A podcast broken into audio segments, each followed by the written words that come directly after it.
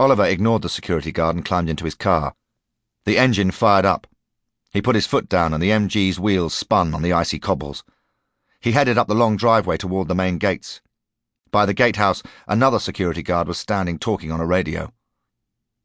The tall, gilded, wrought iron gates were gliding shut.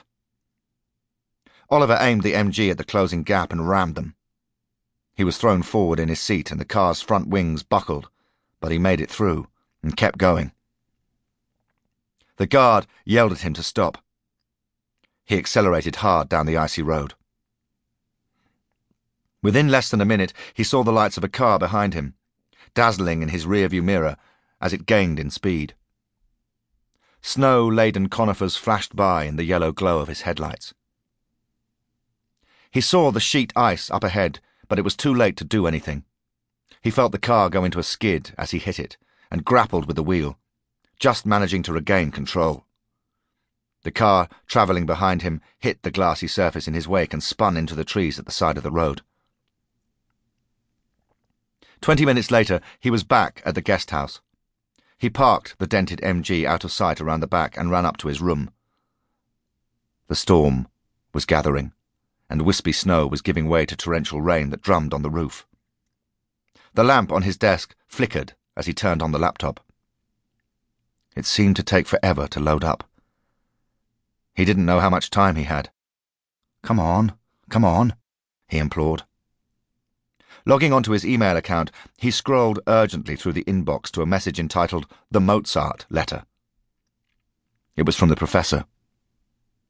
He hit reply, his fingers jittery on the keys as he typed. Professor, must talk to you again about the letter. Urgent. Will call you. Have discovered something. Danger.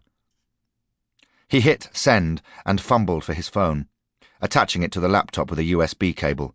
Calm. Stay calm. Working fast, he downloaded the video clip file from the Sony Ericsson onto the hard drive.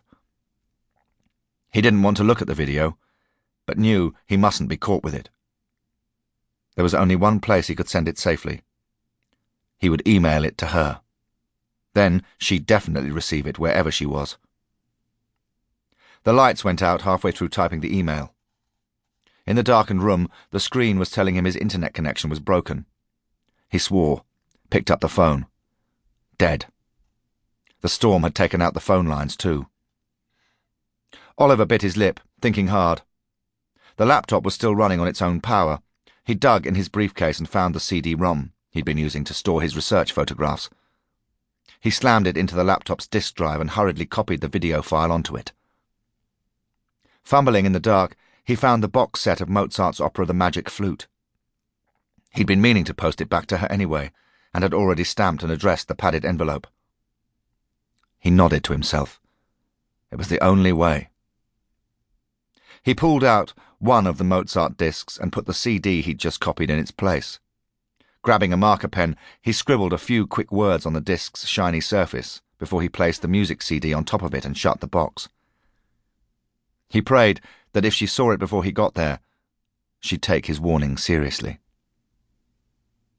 He knew there was a postbox not far from the guest house, off the square at the end of Fischerstrasse, and he ran downstairs and out into the street. The power was still down, the houses in darkness. The lashing rain had turned to sleet, and his tuxedo was quickly soaked as he jogged down the slushy pavements. Dirty snow lay piled against the sleeping buildings. The streets were deserted. Oliver shoved his package into the postbox his fingers shaking with cold and fear, and turned back to the guest house.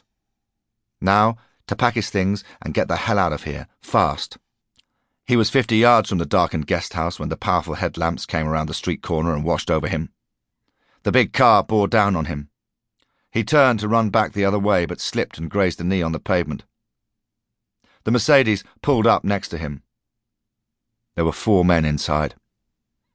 The back doors opened and two of them stepped out and seized his arms. Their faces were grim. They bundled him into the back seat and the car powered away up through the quiet village. Nobody spoke. Oliver sat staring at his feet in the darkness. The Mercedes came to a halt and the men pulled him roughly out of